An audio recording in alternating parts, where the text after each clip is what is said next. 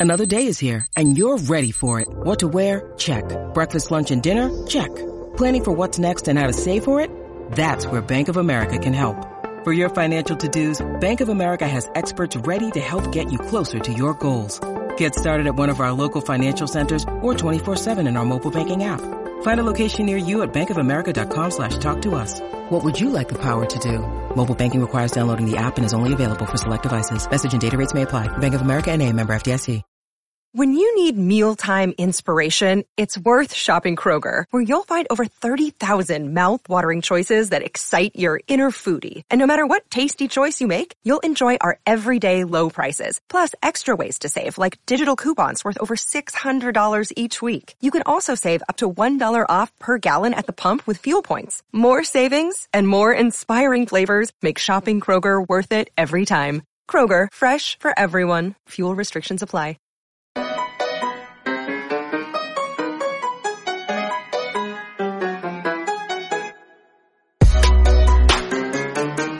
Welcome to Poke the Bear Podcast, episode three. I am Evan Marinofsky here with host Conor Ryan of Boston Sports Journal. Conor, how are you doing? I'm doing swell, Evan. How are you doing? Doing great, doing great. So, uh, this episode we are going to dedicate to free agency, which has now been announced as October 9th. That's at least what the league is going with as of right now, October 9th. Uh, as I like to say, Torey Krug decision day. Uh, which I think that decision has already been made up. And we keep talking about this. So this episode is going to be all free agency. But um, the two contracts we're going to focus on with the Bruins are mainly Jake DeBrusk and Matt Grzelcyk. Uh, mainly because we've already discussed Krug at length in the first two episodes. We've discussed Chara. We'll kind of touch on them quickly, what we think is going to happen with them. Uh, but it's mainly going to be RFAs, Jake DeBrusk, and Matt Grzelcyk. Uh, so uh, we'll jump right into it because you know this is twice a week podcast. I see you all the time, Conor. We don't need to discuss our lives, and the, the people know what our lives are right now, which is watching the Celtics. Yeah, um, and just so, staring at Twitter. That's all we do. Just staring at Twitter, going. I mean, I guess you have. I, I guess you. Have, I guess you have classes now, which I guess is important, but like, eh. no, it's not that important. But I, what's funny is you mentioned Twitter. The past few days, with there being no Bruins content, no exit interviews, it's like, well, what do we tweet about? Like, I mean, I, I just did like a, a throwback to like what was the highlight of the season, which I personally think was the uh, the 2011 Bruins reunion, which like was like maybe one of the greatest days ever in like franchise's history. Like, I mean, that was just hysterical. Like they put that when they put that together, they just let them run loose for like three hours getting hammered, and then just like the amount of content you got out of it was like unbelievable. The best was Eric Russo sitting in the top left corner, like, guys, guys, come on now. Like when he entered back into the Zoom call, I mean, Eric Russo's this like, you know, really nice, well put together Bruins reporter. And he's in there with like, you know, Milan Lucic and, you know, de- uh, freaking, uh, Gregory Campbell going at Marchand. But the funniest part of that was, as you said, they just let them say whatever they wanted. Yeah. So, like, what's so funny is I feel like I have all these recordings from that day. Some of them have been scrubbed, go figure. Um, but I have them. I feel like in like 10 years, I'll be able to sell those clips, like, oh, yeah. something. Um, but that was a great, uh, that was a great moment of the past year, that 2011 Zoom call. Um, really, that really was like the best moment of quarantine, maybe like the entire time. Actually. Oh yeah, I mean, like seriously, like shouts to them for putting that together. Because I mean, not only was it just like good, because like they were playing like that entire 2011 run like every single day, like leading up to it. So like you end with that one and you get like all those guys there together.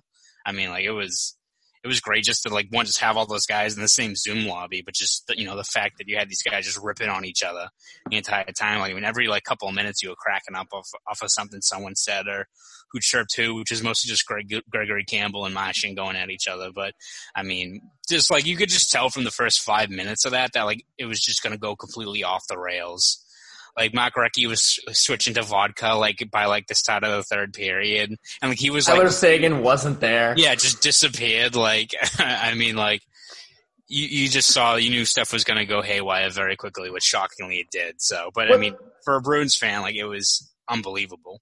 What's so funny to me is with that whole thing. With that team, there was so much drama. They seemed older than this team. Now maybe it's because we're older. Like we were we were much younger when 2011 happened. I was in like sixth grade. I think you were probably Jesus, dude. in high school. I, I mean, was I- I, was about to that was the end of my uh, senior year of high school. Yeah, I was going on to college. Yeah, I was much younger. Sixth grade, Jesus Christ, dude. but still they seemed a lot older um, and they seemed a lot like there was there was more drama with them there was more like they weren't as well put together as as these current bruins like you can't tell me that like if the 2019-20 bruins did like a, a zoom call in 10 years like obviously they'll be much older but i don't think that it'll be near it would not be nearly as funny or dramatic i don't think as that 2011 team They they should just bring in like Gregory Campbell and Lucic to that one too. Have them be like who are the who are the two like wicked old dudes on uh the Muppets who just trip everyone? There's two miserable dudes, you know, that are up in like the, Yes. the balcony. Waldorf and I forget their names, but those two dudes who just chirp like they're the original like play a haters ball from Chappelle's show with those two old guys. Like just have those guys show up in the 2019 Bruins Zoom call and have them just start roasting everyone. Yeah, like this this current team would be like, "Oh, you're bad at Fortnite. Oh, you're you know, you, you, you, Jake, you don't shower or something," and like freaking you know, That's what all it would be. It would just be it would be them just ripping on Jake DeBrusk the entire time. Yeah. So speaking of Jake DeBrusk, perfectly well. I'm glad you said that. There you go. Um, Jake DeBrusk up for a new contract, an RFA, like Charlie McAvoy and Brandon Carlo were last year. Uh, Jake DeBrusk RFA this year. So the Bruins currently have about 15 and a half million in cap space uh, with the flat cap. So Connor, I want to hear your opinion. What do you think Jake DeBrusk gets? Uh, I think you're probably going to be looking at a, uh, you know, another kind of bridge deal with with how the Bruins are going to approach it. Just because, again, I think you know, you still people still should be pretty high on what you know DeBrusk brings you, especially when he's on his game. But I just don't think. You know he's been consistent enough to you know warrant a, a long term deal for the money he's probably looking for. Like, I mean, I think everyone has read that story about his agent saying that he's worth, you know, six million dollars a year. He's not getting six million dollars a year. I mean, I, I wish someone would stand on the table and say that about me, like, "Oh, Evan Marinofsky worth six exactly million yeah. dollars a But- year." and, and, like people like were outraged by that, or just like you know dumbfounded by that. Like it's not surprising. It's just it's his friggin' agent. Of course he's gonna like prop up his client. Like he's doing his job. Like mm-hmm. of course he's gonna say that, and you could make the argument, you know, that he, you know, came close to thirty goals, you know, two years ago. Last, you know, this past year, you know, if they didn't have the COVID pause, who knows? He gets on a hot streak, finishes with 25 goals or what have you. But still, I mean, just look at the production of what he brings. Um, you know, he's not going to be a guy who's going to make that kind of money um, off this new deal. So I think for the Bruins, it's pretty much going to be a, you know, I don't think it's like going to be like a one or a two year deal. I'd be kind of surprised if it's that length, but if it's like a three year deal and kind of a, you know, prove it, like you're still, um, you know, they still value him of what he can bring, but you need to just put together a more consistent season for this team because, again, I think everyone knows DeBrusk's game, and you know when he's on, he's you know deflecting pucks down low or bringing the puck into grade A ice and burying those chances. And I think the biggest thing for the Bruins is just for a guy like that, it's not just you know the fact that sometimes he can go on a, a, a cold streak scoring, right, where he'll go get five goals in like four games, and all of a sudden he has you know one secondary assist in nine games. Like there's that the general offensive production, but I think when he's kind of fighting the puck and uh, in one of those lulls, you kind of see where he's not nearly as you know engaged, and that may not even be like a you know indictment on like effort or anything like that. I think it's just sometimes the puck's not going his way, and he's just not you know in that grade A ice where he's at least trying to make some things happen there. Like I think you know you can kind of compare it to Ondrej Kase where. Um, you know, the start of this playoff where he was at least generating those chances, like, yeah, he wasn't burying them, but like you saw him, you know, recovering loose pucks, you know, extending ozone time, uh, you know, generating those looks. When DeBrusk really fighting the puck, you know, it's, sometimes it's tough to kind of notice him out there. And I think at the very least, you know, he's not going to be this guy who you're expecting, all right, you have to score 35 goals next year. But if he's, you know, 25 plus goals, but you at least see that level of effort where he's generating, you know, consistent quality shots, even when he's not burying them. Like, I think you need to see more of that steady play from him. You can't have him kind of just be invisible for three, four games because if, you know, you're rolling out the same kind of top six next year, you know, you can't have, you know, a guy like him continuing to kind of have these um, ups and downs in his game because, you know, hopefully they get you know another top six guy that you know is more of a short deal because I think DeBrusk is one of those guys where you know he's a good uh, second line left wing, but if also if you bumped him down to Coyle's line and had another legitimate guy there, it'd be a good problem to have because like I think he'd be great. It's kind of a guy who can get those mismatches, kind of like how Coyle is. But um, from the Bruins, though, I think you just need more consistency consistency from him, and that's why I think you'd be looking at probably a bridge deal for at least his first big contract for him. This is absolutely a bridge deal. I mean, you said it. Uh, this is a totally a bridge deal. This is a prove me deal. This is a three year, three to three point yeah. two million dollar deal. Uh, that's what this is. That's what it should be. Um, and again, like the potential might be worth six million dollars. Like absolutely. You know, I mean, there's real potential with Jake DeBrusk, first round talent. You know, he, he he is he can be a goal scorer. He's proven it his whole career, but can he do it consistently? And I think, as you said, that's pretty much everything it comes down to. And that's why you don't give him more than that amount of money, especially with the limited cap space you have. Not even now to re-sign Krug because you're probably not going to, but to put in other places. Um, so he is someone I absolutely think will be a uh, short-term bridge, prove me type deal. I think that's what both sides want. I, I think I don't think the Bruins would ever come to DeBrusk right now with an eight-year deal and say, "Oh, let's do eight years, forty million dollars." This is it wouldn't happen. Um, now we got Matt Grzelcyk, who I think is very interesting. We've said this a few times now. Um, he's also an RFA. That this could be a year for him where he kind of steps into his own as you know, not sheltered by Krug, not on the third pairing anymore, not kind of nursing a, a younger uh, reckless defenseman like Cliff. No, reckless in a good way. Cliffy hockey, you know, reckless in the that's best the best way. Reckless. That's like should be the ultimate way to describe Connor Clifton is reckless in a good way. Like that's like the best way to just sum up his game. Positive, reckless abandon. Uh, that's yes. pretty much what he is, just running around the ice, uh, or like a Jeremy Lauzon. Now he gets to potentially play with Charlie McAvoy, which I think, as we've both said multiple times, is very, very good. So, what do you think the Bruins are going to give him for his deal, especially since they probably don't want to lose him to Seattle. Yeah, I think that's going to be kind of just a fascinating uh, development this offseason.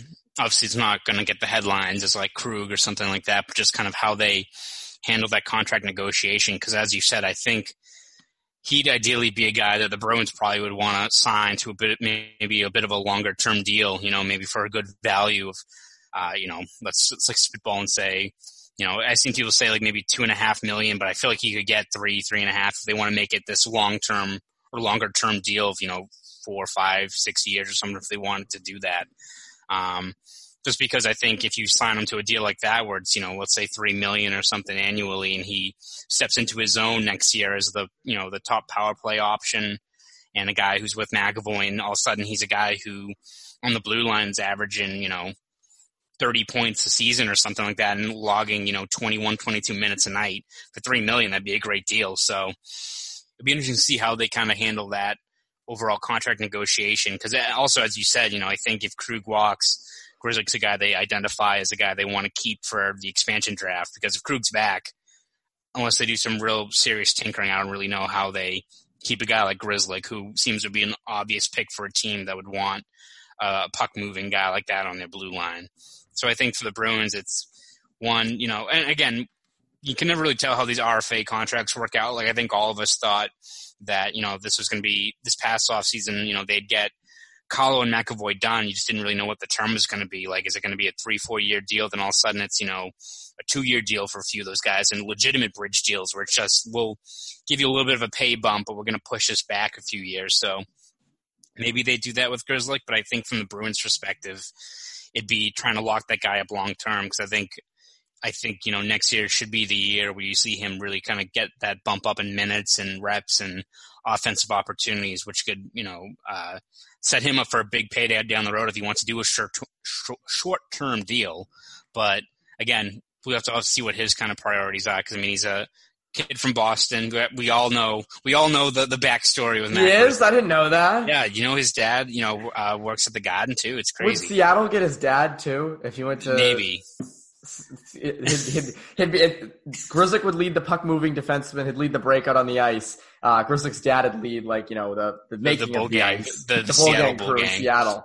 Um, but yeah, I mean, you'd think that he'd be a guy who'd want to be here long term, obviously with all the connections and stuff. So that'll be an, an, interesting one to see just how they kind of go about those negotiations because it would seem like both parties would want to work out a long term deal. It's just again term, and I think especially now just the overall cap of what they're looking for because you know I think the Bruins want to keep him long term, but if Grzelcyk you know is wants to wait another two three years thinking like hey I'm my production's going to jump up next year I could probably make another one one and a half million annually if you know we do a bridge deal and I sign one later so that I think will be an interesting one to follow just how it overall develops.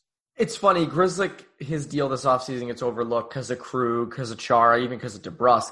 But I think there's a weird chance this is the most interesting deal of all four because it's mm-hmm. sort of the most, it's the least predictable in the sense that I think, as we've said, you know, this is the year for Grzelcyk. It feels like this is going to be the year where we see is, you know, if he's on the top power play unit, that's an extra 15 points which means that's an extra million or a million and a half dollars easily.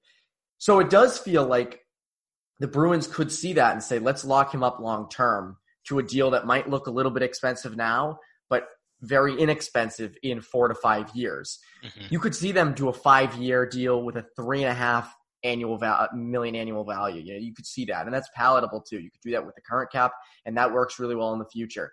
I also think he's someone who's going to take less to stay here longer. I think he totally knows that if Krug stays, he's exp- he's um, he's a potential guy to go to Seattle. And quite frankly, as we both said, Boston guy. I don't think he wants to go anywhere else. Um, and I think he likes it here. He enjoys it here. Went to college here. You know, you covered him. So um, I think that for them, a five-year deal, six-year deal worth three and a half, maybe three seven five. Mm-hmm. That's not a bad deal, especially considering what he could become. So very interested to see what happens with Grzelcyk. I think that might actually be the most interesting one. Um, and that sparks some interest in me just now talking about Grzelcyk's deal because we kind of forget about it, even though I think in the next coming years we won't be forgetting about Grzelcyk anytime soon. Speaking of the next coming years, you might want to bet on a guy like Matt Grzelcyk. And nice. if you want to bet on a guy like Matt Grzelcyk, you go to Bet US. Conor, tell the people about Bet US. Absolutely, Evan. So uh, listen up, sports betters. This is Conor Ryan here to tell you about my favorite sports book, and that's Bet US. Football, basketball, and baseball are all back, and that means it's time to get down your bets. I only endorse one sports book, and that's BetUS.com. Why do you ask? It's because BetUS is the pioneer in online betting with more than 25 years in the business. You need a sports book with integrity and longevity. You need to know that you're going to get paid. You need a sports book that offers everything, including live betting, MMA, golf, horses, esports, entertainment, and all kinds of crazy prop bets and futures. So call today at 1-800-79-BET-US. That's 1-800-79-BET-US. They will walk you through getting started. No one in the industry gives you bigger bonuses than BetUS. So join now. Mention me, Conor Ryan, Conor with one N, you can get up to 150% in bonuses on your first deposit. No one beats that. 25 years in the business, the best bonuses. BetUS should be your sports book. So join today. Call 1-800-79-BET-US or go to betus.com. Remember, mention me, Conor Ryan, Conor with one N, to get your bonus. So that's that. BetUS, go there now. Uh, so we kind of opened the show talking about the 2011 team and reminiscing on the past. And because we're talking about free agency, we might as well look back at some of the top 10 uh, free agents the Bruins have inked uh, in the past 15 or so years. Yeah. Feels like that the 15 is post lockout, right? Quick. Yeah, post lockout. That's the best way to put it. So uh, the Bruins have done well in the free agent signing area in the last, you know, 15, 16 years. They've had a multitude of GMs. You know, you had Chiarelli, you had Sweeney, you had uh, Hort- Gorton, right? Was it? Mm-hmm. Yeah, Gorton. Uh, which might have been the most successful of the three, ironically enough. In like the, the um, three full months he ran ran things. ran it for like two seconds, basically built a Stanley Cup cha- champion. But um, so I get a kick out of this. So you wrote the story back in July, uh, back in the dog days of nothingness of the pandemic. Uh, mm-hmm. You ranked the top ten free agents uh, that the Bruins have signed post lockout. So we're gonna go ten to one giving you an idea of some past sort of what they've done, maybe for, you know, kind of what is that forecast for the future for the Bruins um, in signing free agents. Because I think if you don't sign Krug, you have a lot of, you know, you have a good amount of money to sign one, maybe even two. Um, and I think we'll get to that in later shows of who they could uh, ink later on. I love that word, ink. It's so easy instead of sign because you write sign a Yeah. hundred times. You got to throw ink in there a few times. Yeah. Um, so number 10, this is a blast from the past. And if you have a jersey of this guy, I would like to say, I would love for you to send a picture to us uh, of this jersey. Number 10, Glenn Metropolit. Signed a one year deal on October 3rd, 2007. Favorite part of this, terms were never disclosed. Back back in the good old day where you just couldn't, you're like, all right, well, he's here, I guess. So I guess, you know, he's getting paid. Who knows what he's getting? He's getting his three meals a day. That's what we're paying him.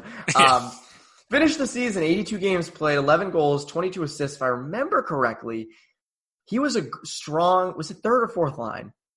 He kind of bounced in between, but I think maybe you saw him, especially at the end, a little bit on the third line too. I mean, he like did a little bit of everything for that team. You look at kind of those, uh, you know, bottom six guys that you just pick up, and usually it's like, all right, you know, you know what your minutes are, your assignments. You know, you'll get PK time, but he even I think saw time on like the power play too, which I think helped bump up his numbers. But uh, you talking about a guy like him who I think was like a camp, you know, invite. Like he wasn't even like he was kind of a journeyman at that point in his career. Like he was 33 years old. Like you, it wasn't like some of these other guys you find, like you know, Tim Schaller, who maybe if you put him in that role with Boston as kind of a younger guy and kind of give him a defined role and he fits in well, which you've seen over the years. Um, I think for a guy like uh, Metropolit, it was like, all right, we'll bring him along. We'll see how he does. You know, he's been on like I think like four teams in the last three seasons or something like that. And then he, I mean, he fit in seamlessly for that that team that you know put together that first kind of step forward with this core of being a club that was going to contend. I mean, they bring Montreal to seven seven games, you know, first place Montreal team. Um, so I think Metropolit, you know, the Bruins have had a lot of success over the years with these bottom six pickup guys, and I think Metropolit's easily one of the ones that really stands out just in terms of everything he provided to that team, especially given what the expectations were for him going into the season. Yeah, I mean that team was pretty much the team that set the the tone for now. I mean that that 0708 team set the tone for 13, 14, 15 years of Bruins teams. And he was a part of that. I mean, it, he was a legitimate part of that team. Um, and you know, again, that team had that electric seven game series with the Canadiens. Mhm. Um, and again, I mean, he was he was a veteran presence on a team that you know didn't have a ton of veterans. They had that core. You know, they had the young Bergeron, Chara, who wasn't really young, but we think of as young because it was back Yeah, then. I think exactly. He was like 29 or 30 when they 30 maybe at that point even yeah yeah, like he was old. Well, yeah, because he's 43 now. So he was in, he was in his early 30s, which yeah you know, I mean, now like like Krejci was Krejci was wicked young there I mean he was- Savard was, younger. Like yeah. That was a that was a younger team, and that you know he was a veteran who came in and, and made a legitimate uh, legitimate difference on a team that made a huge difference in Bruins history. Number nine, Shawn Thornton. We all love Thornton. Uh, signed three years, uh, one point five five million dollar deal on July first, two thousand seven. I mean, the numbers are what they are. I, I, you know, 34 goals in 480 games, but obviously his impact went way farther than that. I mean, he was pretty much a, you know, he became, he was a journeyman fighter who became basically a Bruin for life. I mean, that was sort of the idea with him. Um, even though he went on to other places, I mean, everyone thinks of him as a Bruin. Um, around here for a while, huge presence in the room, great fighter, big in Boston is with, a, with charities. I mean, you know, is there any chance the Bruins sign a guy like Thornton this offseason? I mean, like that's what I think. Every, I think Shawn Thornton's the one who kind of revitalized that take of the Bruins need a. Shawn Thornton's the one who brought back the Bruins need an enforcer angle, which I mean Bruins is kind of a tough test, which is kind of a testament to what he brought. Though I mean, you look at what he signed. You know, he was only I think like five hundred and fifteen thousand against the cap on that first deal he signed back in 07. and we talk about that 07-08 team is setting kind of the the foundations for the club that you know started this run over a decade ago, and I think a guy like Thornton plays into it. And again, as you said, the numbers are what they are. Even though he did have like 20 points during the the Cup year in 2010-11, so I mean, he still you know had his chances. He had that sick uh, penalty shot. Do you remember that? Oh, Like, I was that crazy highlight goal. yeah, nuts. But uh, I think just what he brought, though, in terms of you know being a, a veteran guy, a guy that you know held that room accountable with a lot of younger players on it, um, a guy who you know jumps into the lineup in the Cup final against Vancouver and really was an equalizer of knocking around that that Vancouver team. Um, I just think you know based on you know what his value was of what you signed him for, what he brought, what he provided in the role that you know you carved out for him, and kind of just you know the kind of reputation he built here in Boston. I mean, he's a guy who I think if you saw at a, a pub in Charlestown or something, you'd be like, oh yeah, this guy's been living here for like 35 years. He hasn't left, but like he's a talent. He yeah, he just fits seamlessly in for kind of just the culture and that team, and he was exactly what that team needed at that time. Uh, especially when you just look at how that fit was. Yeah, I mean the veteran presence. He was the he. I think he came in. My memory might be wrong here, but I think he came in to kind of replace Jeremy Reich mm-hmm. as the fighter because yeah. Jeremy Reich in 06, 07 was like their big fighter, yeah. and they had Thornton come in. But obviously Thornton did a, a, ton more. Um, and again, a guy who set the tone. And when Thornton was on the Bruins, that team was so good for for the entire tenure he was there. I mean, 07 to 14, mm-hmm. I think was is kind of like the golden age of that of that core. Mm-hmm. was a huge part of it on that fourth line with with Campbell and Paille. Uh, number eight, I love this one. I think could have been higher. Uh, yeah. Michael Ryder, three years, twelve million on July first, two thousand eight. He had cut, came from Montreal just after Montreal beat the Bruins. Mm-hmm. Um, he was here for 08, 09, 09, 10, 10, 11, and then did he leave after the Cup? Yes, he did. Right. I think he did. I don't remember. Yeah, I think it was just a three. I think it was just a three year deal. Yeah, dynamite dynamite signing. I mean, you know, when you look at the scoring punch he provided, especially in that third line, you know, for that 08, 09 season and then the, the cup season, oh my goodness. I mean, you can draw I mean, par- you can draw parallels to what the Bruins need this offseason of like that's a guy that, you know, you know, you identified in that 07 08 season. You come up short against a, a Montreal team that was much better than you. You know, you realize where you had a young core, you had just something you had to put over the top. And what did they do? They identified a guy like Ryder, who I think had 30 goals in maybe two of the last three years. He was in Montreal. And I think, you know, from what, what he signed, and I remember when he signed that deal, people were like, I, I always remember, I forget what radio station it was, but it, people were mad because I think people wanted like them to go all in to get like Marian Hossa because I think he was a free agent and they settled, and they settled on Michael Ryder, who like, you look at just the production he brought, like his first year, that 0809 Bruins team, which was just a, a, wagon the entire year. I mean, he scores, I think, 27 goals there.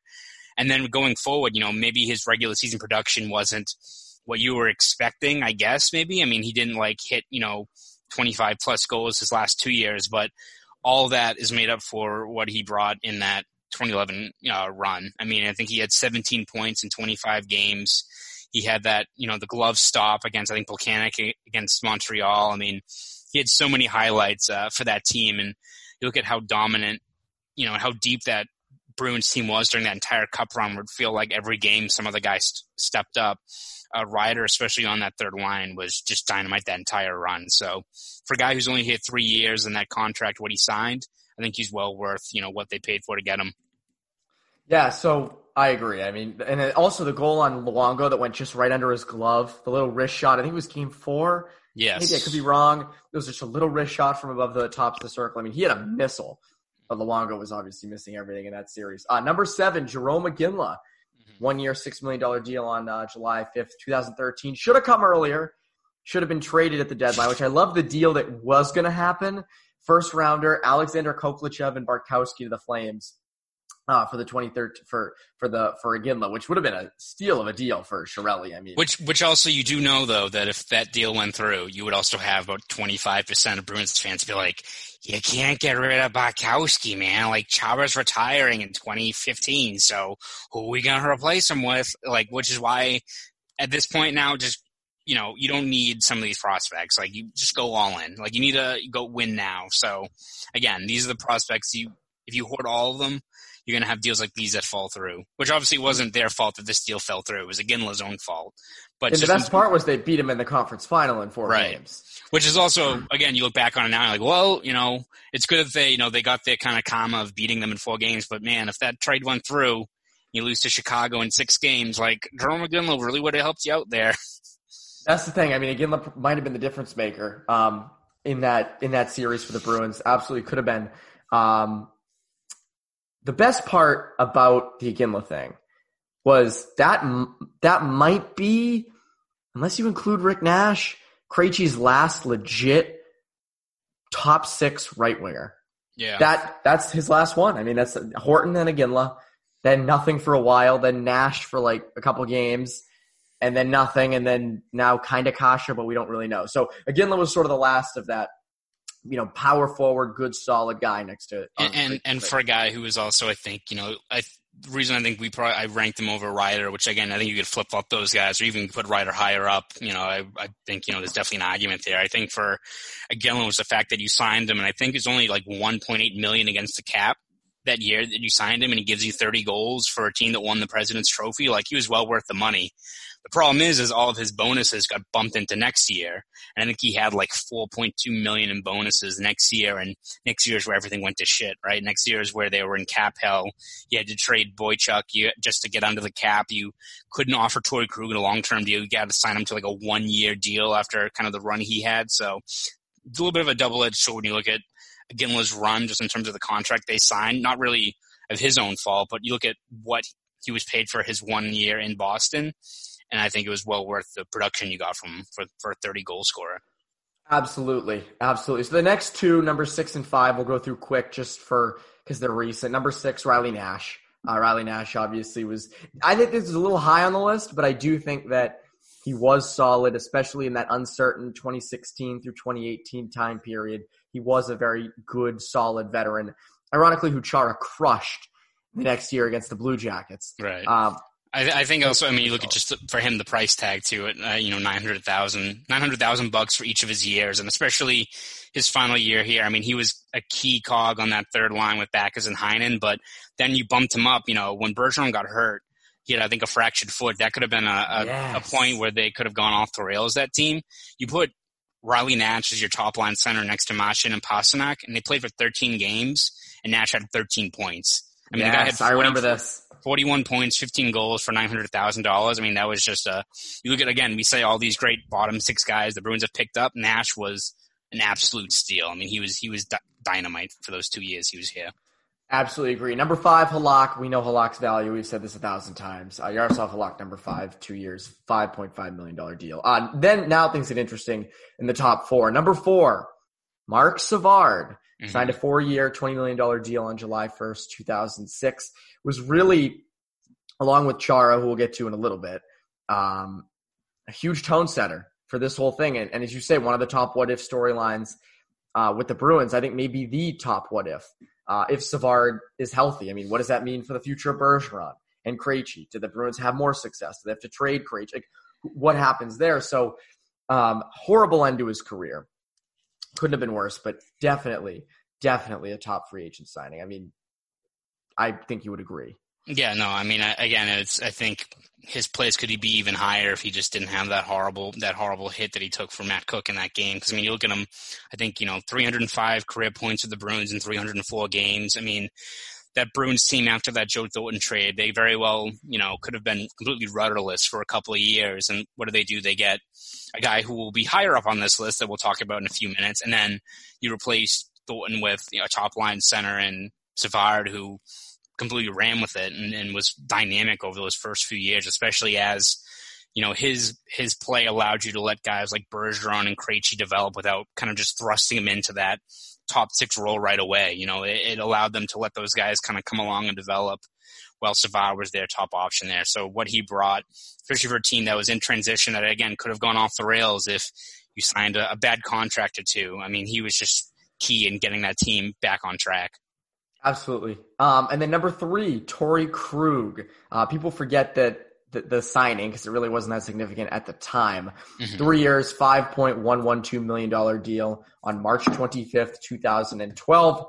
That's obviously paid off pretty well. Krug has had himself quite the career and uh, could be departing, probably will be departing this, this, uh, this winter, but incredible signing out of college. Yeah, for an undrafted guy, who, I mean, his first taste of the NHL, you know, first legitimate look is in that playoff run against uh, the Rangers, where you know he gets I think three goals in four games against Prime Lundqvist.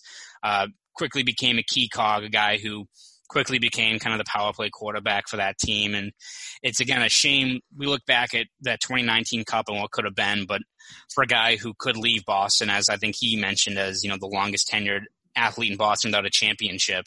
Um, a guy like him who during that run in 2019 had so many great moments. I mean, he got the hit on Rob Thomas, obviously, but you know, production wise, he was great. He had, I think, the most assists of any NHL NHLer in that playoff run.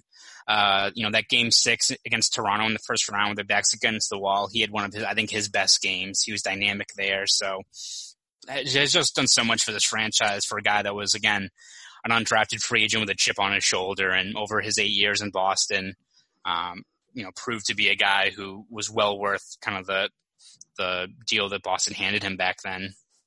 It's funny. You wonder if the Bruins had won that 2019 Cup final, if a moment like the hit on Robert Thomas becomes a statue. I know that sounds really stupid, but you know, oh, it, it's funny. Like you look at the moments in that series, there were so many good ones. The hit, Char playing through a broken jaw.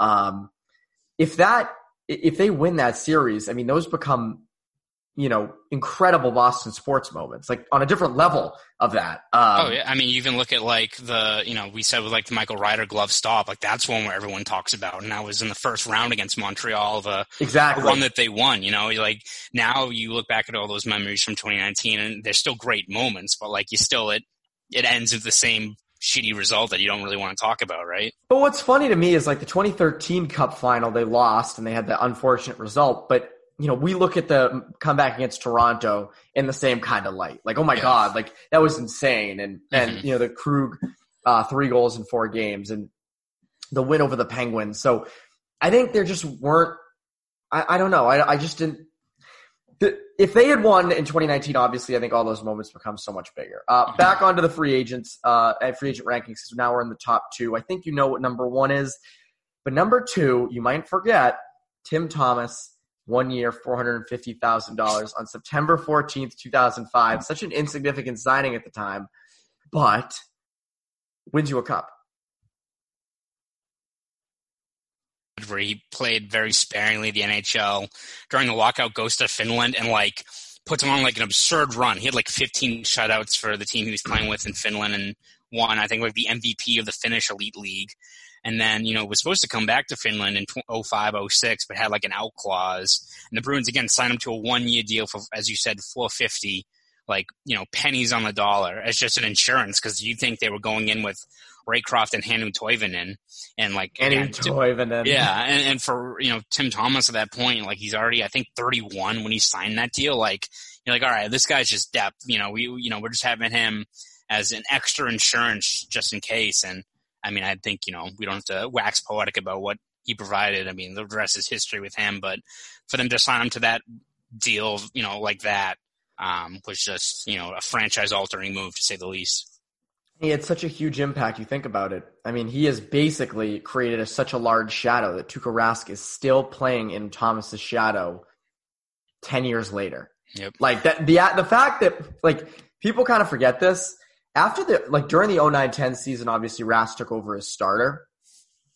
There was it was not widely thought that Thomas would just get the job back the next year. Like, oh yeah, it, it started with the second game of the season in 2010, 2011, but going in, no one really thought.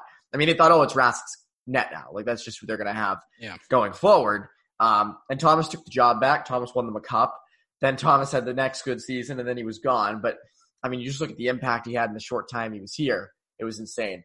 Number one is Chara. Obviously, you know we we can go on. You could make, you could make the argument is the best, maybe best free agent signing ever, up there in terms of yeah. I mean, altering like set the tone for 15 years. Yeah, un- unbelievable signing. I mean, again, I don't think like Thomas, we don't have to wax poetic about it, but just what he provided on the ice, what he still is providing. You know, we'll see what happens this offseason, but provides on the ice, off the ice, just setting uh, the tone for the team and the core that is still bringing you success. You know, years later now, um, I think just what he provided was completely a, a franchise altering move.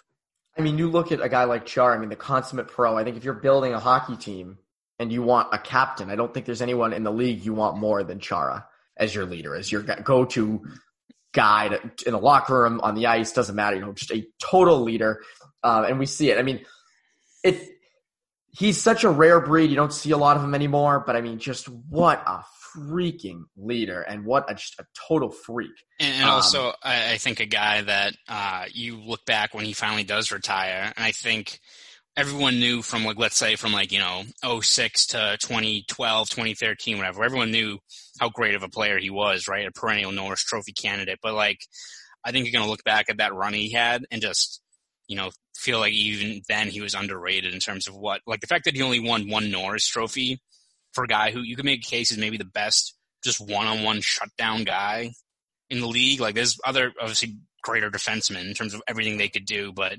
just in terms of defensive stopper, what he the minutes he logged, um, you know, ability to play on the power play, obviously anchoring a PK, just a freak of what what he was during his prime. Like I think people take it for granted just how damn good he was. Oh yeah, like has he ever really been fast? No, but he's made up for it in every sense of the word. Um, and the fact that this sounds really stupid, but the fact that he's even able to stick handle at mm-hmm. six nine on skates, um, to me was it always impressive. Sense. It doesn't yeah. make sense. It makes no physical sense, but neither does anything about him. But it just keeps going. He's gonna play until he's fifty seven. Um, Conor, this was this has been a lot of fun. Uh, with all the ranking all the free agents. We're still getting set on what days these podcasts come out uh, Poke the Bear, brought to you by BetUS. Um, but yeah, this was a blast. Is there anything you're working on that you want to sort of promote before we head out? Yeah, I mean, we're going to have a whole bunch of stuff this week. Just, you know, looking back to the last year, looking forward. I think, you know, we should probably be getting a few more Zoom calls with, uh, you know, either players or management in the next couple of days, hopefully. So, especially once we talk to Don Sweeney, I think we'll have a good idea of kind of their outlook for this upcoming off season because, uh, as we've said multiple times, they got to make some moves. So, um, there'll be a whole bunch of stuff to dive deep into. So we'll have stuff on bostonsportsjournal.com. And again, I'll be here with you, Evan, at some point this week, breaking down kind of what lies ahead. Sounds like a plan. Conor, as always, thank you very much. And for all the listeners, have a great rest of your day.